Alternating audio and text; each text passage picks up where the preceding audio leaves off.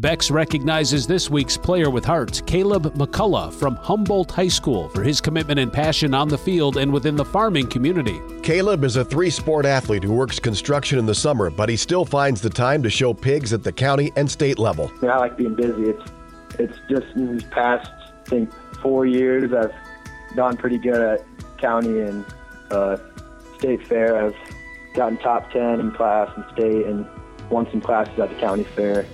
So it's it's been it's been enjoyable. It's been a very rewarding experience, and I think it's something that everybody should do. Caleb and his teammates are involved in the community and help with the youth sports program. We'll teach them like stuff like so like we did camps with them, and we'll coach like so our position players so like the whole line will go coach some kids like how to block and stances and it's just kind of fun. It's a really good experience. It's kind of a team bonding thing we do too. At Beck's, we are and will remain farmers at heart.